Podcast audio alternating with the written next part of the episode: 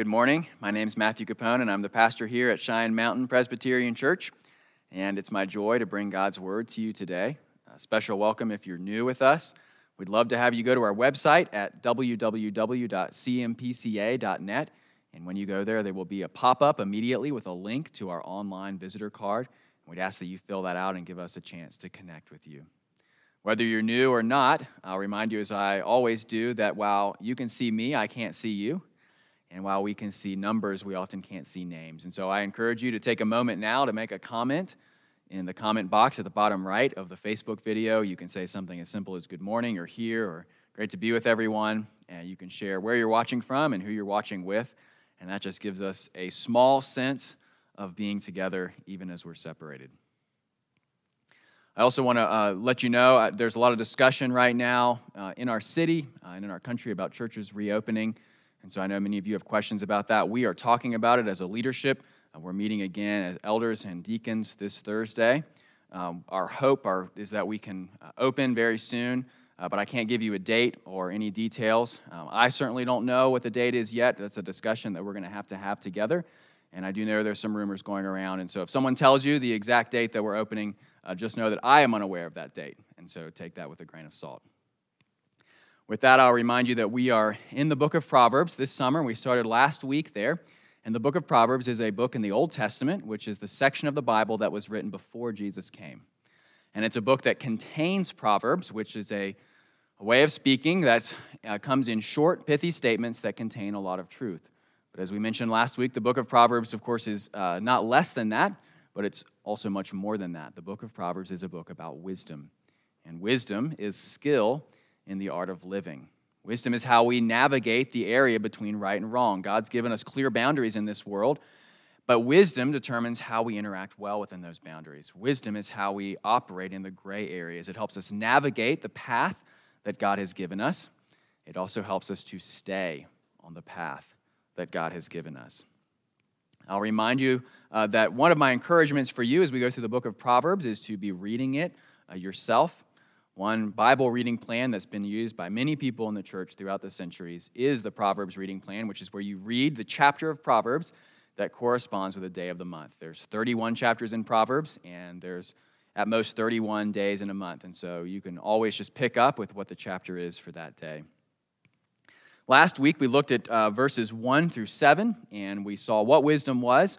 We also saw that it begins with the fear of the Lord. The fear of the Lord is not a fear of punishment, because we know from 1 John 4.18 that perfect love casts out fear. Uh, instead, the fear of the Lord, as we see it in Proverbs, is characterized by a love of what's good and a hatred of what's evil. The fear of the Lord is also characterized by this rich humility, this desire to learn and to know God, this teachability this longing for more knowledge about God uh, and his ways.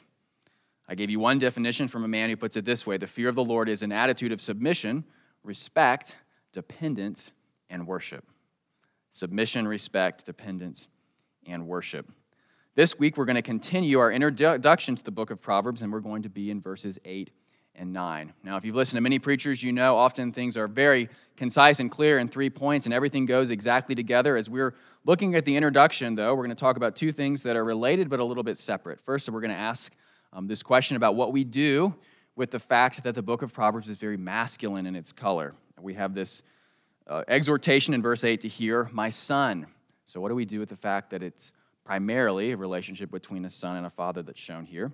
And then we're going to continue our discussion with the fear of the Lord and ask how do we use the fear of the Lord to receive wisdom and grow in wisdom.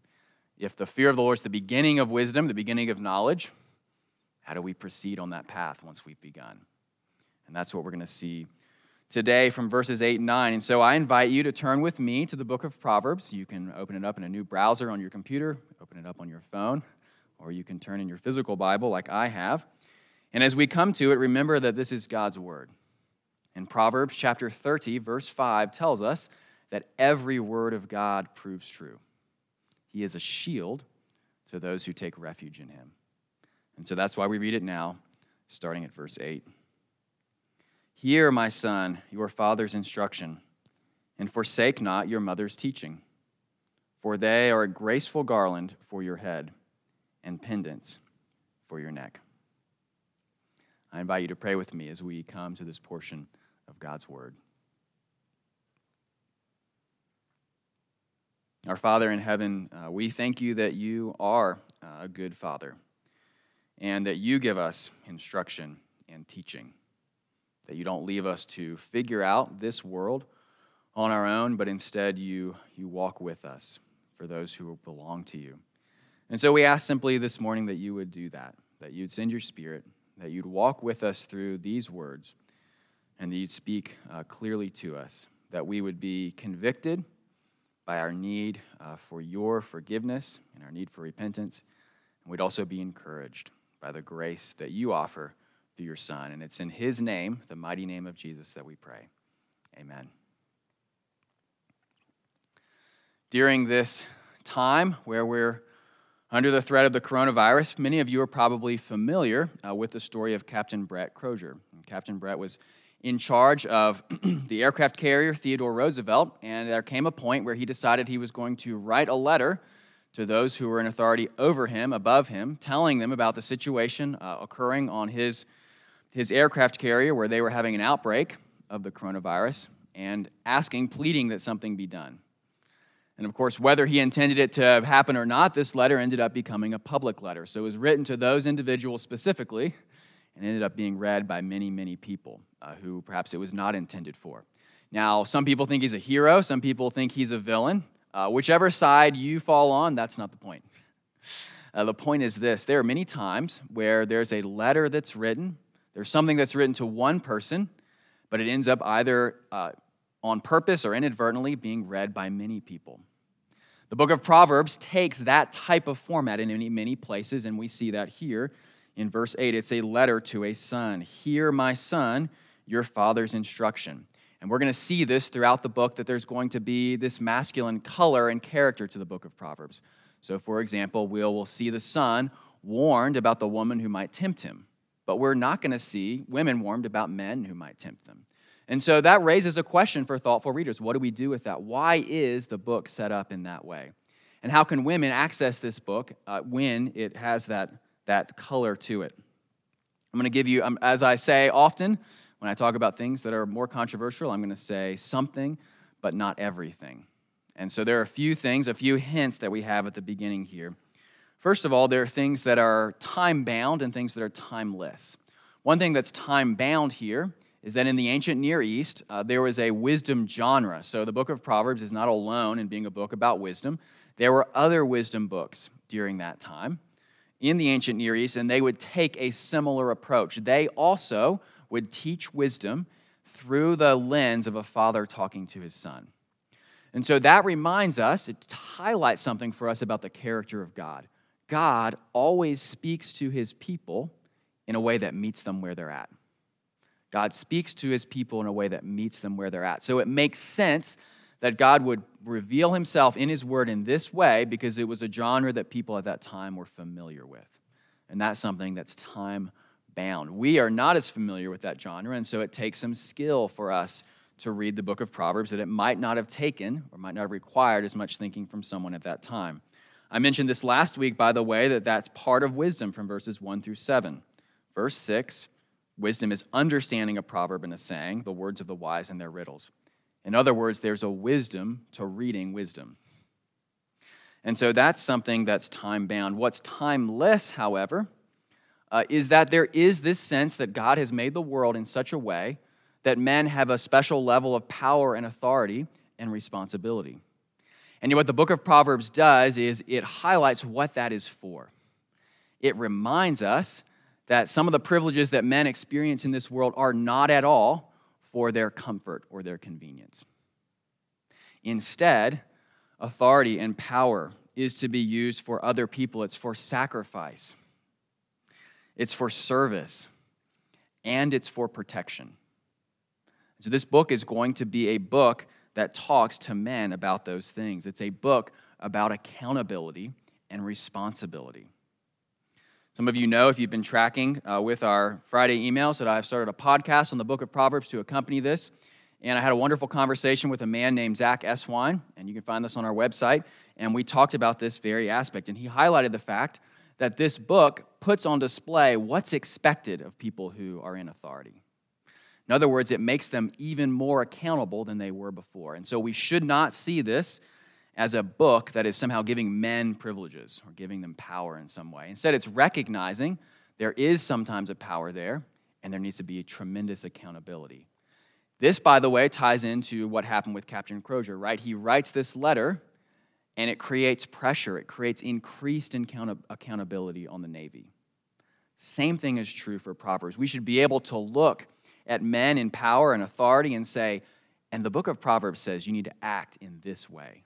You need to act in a way that preserves justice and life rather than does away with it. You need to act in a way that lifts people up rather than tears them down. You need to act in a way that's responsible, that protects the dignity of other people. And so the book of Proverbs subverts what we might see in this world from powerful men. It's also written in that way because this is writing to someone who's going to become a king, and this male king is going to be someone who sets the tone for the nation. So it's incredibly important that he have wisdom. It's not that it's not important that others don't, but we want that wisdom from him to be passed from the top all the way down. We see this highlighted, by the way, in Proverbs chapter 31. Lemuel is the name of a king, and Lemuel is given some instruction by his mom, by the way. We'll talk about that in a minute, about how to use wine. And she helps him understand that there's a different standard for someone in power when it comes to alcohol, a higher standard. So it's not that he has more privileges, it's that he has more responsibility. It's not that he has more power, but that he has more accountability. The other thing we need to highlight here uh, is that in the world of wisdom, wise men learn from women. In the world of wisdom, wise men learn from wisdom. We're going to see in verse 8 here, it's not just the father's instruction, but the mother's instruction. We're going to see in the book of Proverbs that wisdom is personified not as a man, but as a woman. And we'll also see something interesting uh, in Proverbs 31. I mentioned before, Proverbs 31, we see this king named King Lemuel who is being taught by his mother. now, if you've been a Christian for a while, you're familiar with the Bible. You know that the book of Proverbs has this chapter at the very end uh, that's talked about all the time. And people will talk constantly about the Proverbs 31 woman. And you might see books about the Proverbs 31 woman. You might see articles about them, people talking about them. And sometimes it feels overwhelming, right? Because there's this woman who seems impossible to follow in terms of her example. That's fascinating because Proverbs 31 is not written to women, it's actually written to men. And so, my hope is that when I'm old and gray and, and potentially wise, I will write a book called Becoming the Proverbs 31 Man. And the Proverbs 31 man is going to have several chapters in it. Chapter 1 which is going to come from Proverbs 31, verses 1 through 9. The Proverbs 31 man listens carefully to his mom. That's what King Lemuel does. He's instructed by his mom in wisdom. Then we're going to see in chapter 2, uh, the Proverbs 31 man listens very carefully to his wife. We're told in Proverbs 31, verse 11, that the heart of the husband trusts in his wife. And of course, if you trust in someone, you are, of course, going to want their counsel and their advice. You're going to give tremendous weight to that. That's only chapter 2, though. Chapter 3, uh, the Proverbs 31 man is going to publicly praise his mom and his wife. Because that's, again, what we see in Proverbs chapter 31, verse 28. So, as we come to the book of Proverbs, and we have a book that's about a son and a father, it's important to remind ourselves and remember that women are part of the chorus teaching wisdom to these men and that wise men listen very carefully to the words of women. Wise men listen very carefully to the words of women. They want to be Proverbs 31 men. Men who listen to their mom, listen to their wives, and praise them publicly. In the midst of that, there's still the predominant voice of the father here in the book of Proverbs. And so that reminds us this is a family context, much like the church, where we want strong fathers and husbands leading their families and teaching them wisdom. Finally, I'll point out to you this is a book for everyone, as we're reminded in verses 4 through 6 from last week. It's for the simple, it's for the wise, it's for the youth. And so, being wise in wisdom is reminding us that it's for everyone, right? This is written to a son, but it's an adolescent male. So, even if we're men, very few of us are adolescent males. And if we're an adolescent male, very few of us, probably none of us, are preparing to become the king of Israel. And so, all of us have to take a reading strategy where we look at the original audience and we figure out what's meant for us. Now, this might sound like a bunny trail at the beginning, but it's going to be important for us as we go along the book of Proverbs because we're going to encounter this type of issue over and over. And so we will just talk about it as we go along. Again, I haven't said everything here today, but I've said something. It's tempting uh, in our culture to hear this story about the relationship between men and women as what we would call in game theory a zero sum game, which means that whenever one wins, the other loses. But in fact, the the vision that the Bible gives us is very different. It's a cooperative effort that men and women are working together, cooperating side by side, building each other up and using their strengths to help each other. Of course, that's a perfect segue because we've talked about hear my son, and now we're going to look at what the son hears. Verse 8 Your father's instruction and your mother's teaching. So both the mother and the father are working together. The Bible sees the wisdom as something that both of them know and both of them teach. By the way, as this is a genre from the ancient Near East, as often happens with the Bible, it uses a genre and it subverts it. And so the voice of the mother is going to appear here in the book of Proverbs more than it does uh, in the secular wisdom literature that surrounds it at the time. It's unusual. It's surprising here, uh, should be for those reading it, that the mother is mentioned. However, as people who know God's heart for his people, it should not surprise us at all. God sees the family as this school of wisdom. And these words here, we see instruction and teaching. There's a school aspect to those words and an aspect of talking and instructing. And there's also a boot camp aspect that's captured by these words. There's an aspect of discipline and training and punishment. And so the Christian home that we see here is a school for wisdom. It's a place where wisdom is taught and acted out, not just in words, but in discipline and training. And so the initial application for us uh, is this. Remember, we're asking this question how do we use the fear of the Lord to receive and grow in wisdom? And the first way is this fathers and mothers are diligently training their children in wisdom. They're instructing them, they're talking with them about the ways of the Lord. They're giving them punishment when necessary, not to, to be vindictive, but because they love their children and they want them to walk in the ways that are right. Proverbs 13, verse 24 tells us this Whoever spares the rod hates his son, but he who loves him is diligent to discipline him.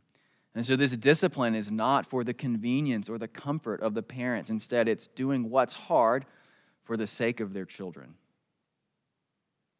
Like the Proverbs is saying something very stark here. If you won't discipline your children, if you won't teach them wisdom, you actually hate them.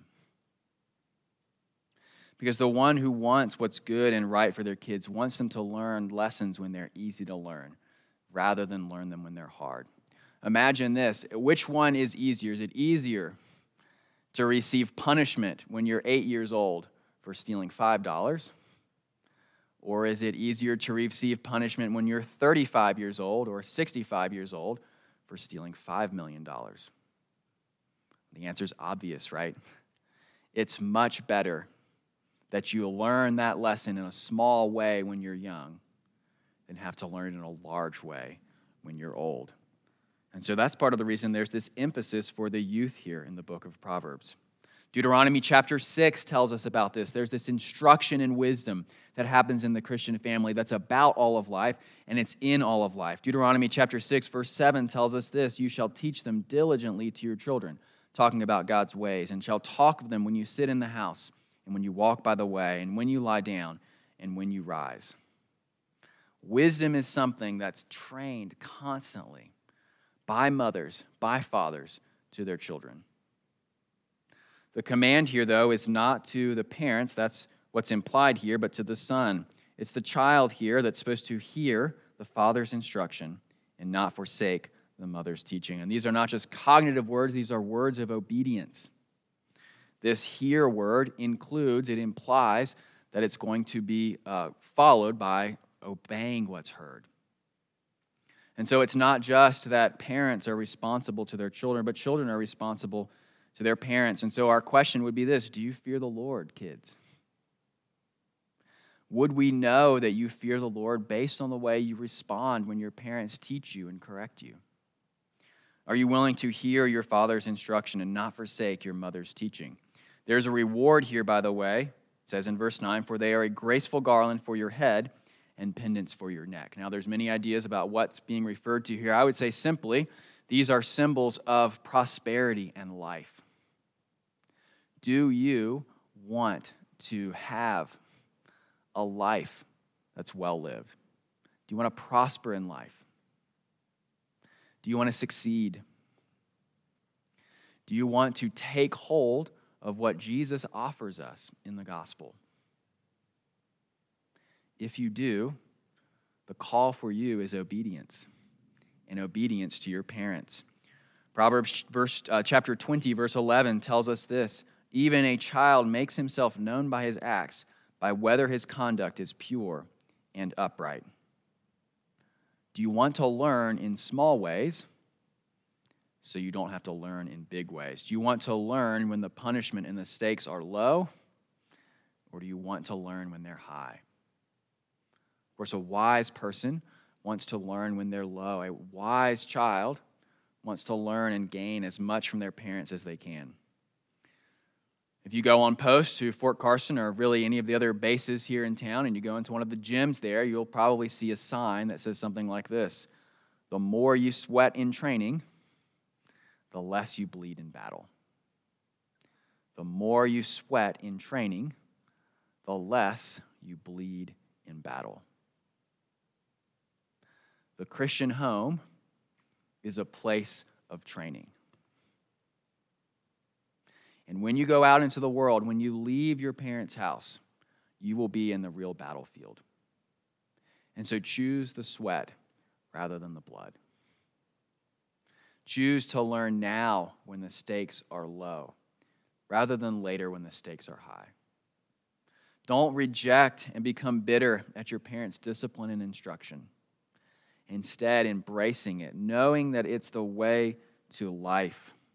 That is the way you will have a graceful garland for your head and pendants for your neck. And so, how is it that we use the fear of the Lord to receive and take hold of wisdom? Well, we do it as we embrace discipline and instruction. Parents giving it and forming it in their children, children honoring it and receiving it from their parents. As I mentioned earlier, though, we need to be wise in reading Proverbs, and so we don't take this rigidly as just being between parents and children. There's a wisdom to knowing how to read wisdom literature. That's why it says in Proverbs chapter 1, verse 2, the goal here is to understand words of insight. And so, how do we understand these words of insight if we're not parents? Maybe we're not children. Maybe we have children, but they're out of the home. Maybe you're single. Well, this book, of course, isn't a public letter, right? It's written for many people to listen in. And so there's a broader principle that all of us can take from this, and it's this wisdom is a community project, a group project, a family project. Wisdom is something we work on together. And wisdom is also something that some people have more of than other people. Our expectation is that older people hopefully have more wisdom than younger people. People with more life experience or certain types of experiences have more wisdom than those who have not had those experiences. And so the broader principle is this listen to the wise. Receive correction and instruction. This is the vision that the Bible gives us, not just for the nuclear family, but also for our church family. We see in Titus chapter 2 that it's older women teaching younger women. It's younger men who are supposed to be subject to the elders also in Titus 2 and in 1 Peter chapter 5. There's this dynamic where the less wise are submitting themselves to the more wise. There's this recognition that all of us are in life are in places where we don't have all the wisdom we need, but God's given us a community that surrounds us, and He tells us to embrace the wisdom that's there. Proverbs chapter 13, verse 20 tells us that he who walks with the wise grows wise. And so, if we want to embrace wisdom, if we want to grow in wisdom, if we want the type of knowledge that comes from the fear of the Lord, we need to find wise people and submit to their instruction and their discipline. Wisdom is not connected to the size of your library. Wisdom is instead connected to the size of your humility. Wisdom is not connected to the size of your library. Wisdom is not connected to the length of your resume. Wisdom is directly connected to how much humility you have. There's one man who says this, and he puts it very starkly Hearts that are not humble are hearts that are not really connected with the Lord. One cannot know God and hold on to a proud heart at the same time. Hearts that are humble are not humble are hearts that are not really connected with the Lord. One cannot know God and hold on to a proud heart at the same time. We cannot believe that we know what we need to know and also grow in wisdom. It's a rich and deep humility that allows us to embrace wisdom and grow in it. When I was in seminary and I took a class on Proverbs, I had a wise instructor. And he understood this concept. He knew that it wasn't going to be helpful for his class just to receive words from him about the book of Proverbs. And so he gave an optional uh, assignment to students, a challenge, and it was this go home. And since humility is the beginning of wisdom, ask your spouse if you're married, or ask a good friend if you're not, how good am I at receiving correction? How free do you, as my spouse, feel in giving me feedback? And when you do, how do I respond to that? In other words, am I a humble person and am I willing to grow in wisdom? That'd be a good challenge uh, for us. Kids, it could be a good challenge for you. Ask your parents, how, how wise am I? What can I do to be better at responding and receiving correction. Over the coming weeks, uh, he would ask students to report in hey, who has completed the project and what did you hear? Uh, and there were some brave souls who undertook it. Some of them reported things that were somewhat encouraging, and some of them had heard things that were very, very hard. These are people who are training in a seminary to know God, challenged to see how much they actually knew God, not by a test, not by a paper or an exam, but by the demonstration of humility in their lives and their relationships. During my time in the church, I have met very many people who are eager to talk and have a lot to say. I have met very few people who are eager to listen and have a lot of questions to ask. I have met very many people who are eager to talk and have a lot to say. I've met fewer people who are eager to listen and have a lot of questions. One of those is the way of the wise, and one is the way of the fool. James chapter 1, verses 19 through 20 tells us to be quick to listen and slow to speak. And yet, so many of us are quick to speak and slow to listen. Remember that the fear of the Lord is an attitude of submission, respect, dependence, and worship. It's about humility, obedience, and submission. Fear of the Lord reveals itself in how we interact with others how much wisdom we have reveals itself in how we interact with others. So, are we open to correction? How do you respond when you receive feedback that's negative? Proverbs chapter 27, verse 6 tells us this Faithful are the wounds of a friend, profuse are the kisses of an enemy. When you receive a wound from a friend, do you consider it faithful? Or would you rather receive kisses from an enemy? Do we welcome the input of those who are wiser and older? Do we seek it out? Or do we think we already have all the answers?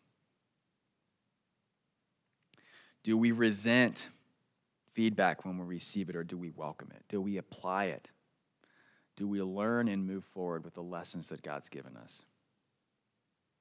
Do we choose growing and learning over the need to be right? Do we choose growing and learning over the need to be right? The gospel, the very entry to the gospel, the fear of the Lord, means admitting that we're not right. It's possible to be able to explain the doctrine of justification in detail, the doctrine that tells us that God has paid our sins and we're right with Him, and at the same time still be desperate for other people to believe that we've got it all together. It's easy to know the doctrine of justification in detail and be able to explain it, and still be desperate for other people to believe that we have it all together. And yet, true wisdom here is characterized by humility. It's someone who's open to instruction and teaching. Our Lord Jesus tells us the same thing as well. We saw last week from Matthew chapter 12, verse 42, that Jesus tells us he's greater than Solomon. Solomon, who's the author of this book of wisdom. Solomon knew wisdom, Jesus is wisdom. He's an even greater wisdom teacher than the author of this book, and he himself tells us about what it takes to receive the kingdom. In Matthew chapter 18, it tells us a story about the disciples coming to Jesus, and they say, Who is the greatest in the kingdom of heaven? It says, Jesus called to him a child. He put him in the midst of them and said, Truly I say to you, unless you turn and become like children, you will never enter the kingdom of heaven. Whoever humbles himself like this child is the greatest in the kingdom of heaven. Do you want to enter the kingdom of heaven? Do you want to be what Jesus calls the greatest here? Do you want to be wise? And you have to humble yourself like a child. You have to be characterized by dependence, obedience, and submission. Jesus then goes on to tell us in Matthew chapter 19 we hear that children are brought to him that he might lay his hands on them and pray. The disciples rebuked the people, but Jesus said, Let the little children come to me and do not hinder them, for to such belongs the kingdom of heaven. And he laid his hands on them and went away. Our Lord Jesus, the great teacher of wisdom, tells us even more than what we see here in Proverbs chapter 1, verses 8 and 9 which is that if we want to receive the kingdom, if we want to belong to Him as His children, then we must become like children. We have to know and understand not how much we've mastered, but how much we have to learn. We don't protect believing that we have to convince other people that we've arrived, but instead we confess that we haven't arrived. In fact, that's the heart of the gospel, right? We cannot call ourselves a Christian if we've not confessed our desperate need of God's grace and His wisdom. The gospel is not for people who get it right, who are perfect. The gospel is for people who don't get it right and aren't perfect and are humble enough to admit it and seek to grow. They are humble enough and secure enough in Jesus and His love to be able to say, I need to learn, and I'm not right. It's enough to admit our need for God's grace and to run to it. Jesus accepts us as we are.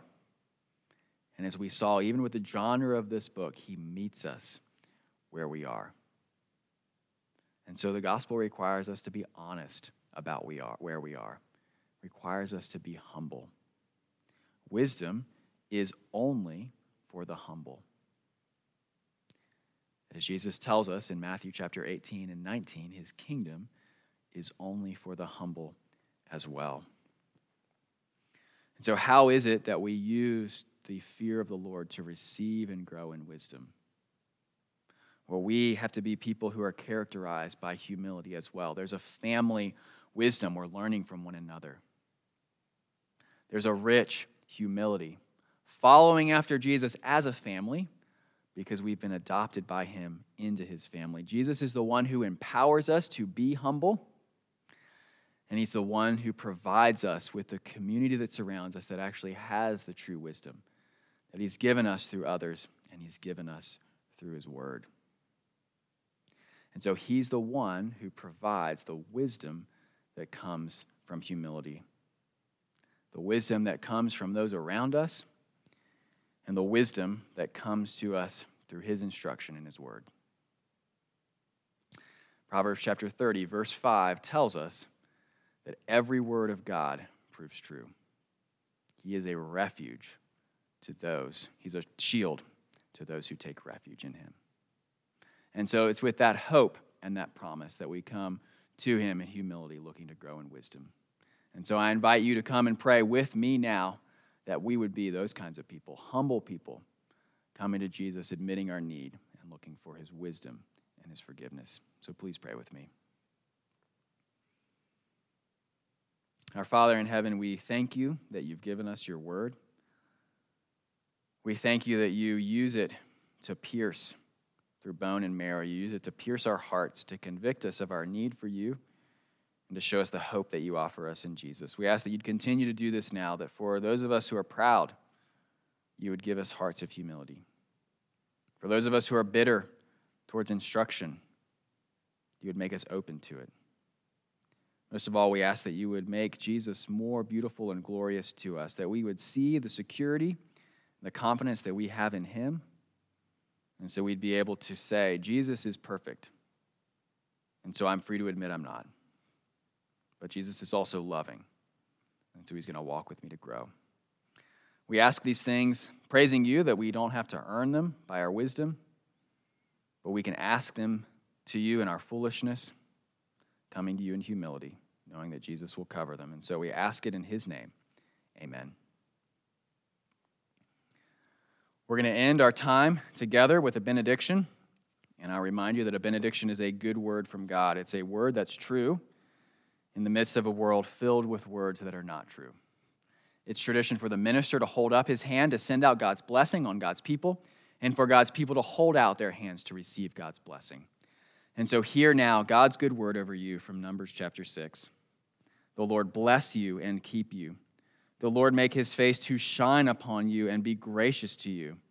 The Lord lift up his countenance upon you and give you peace, now and forever.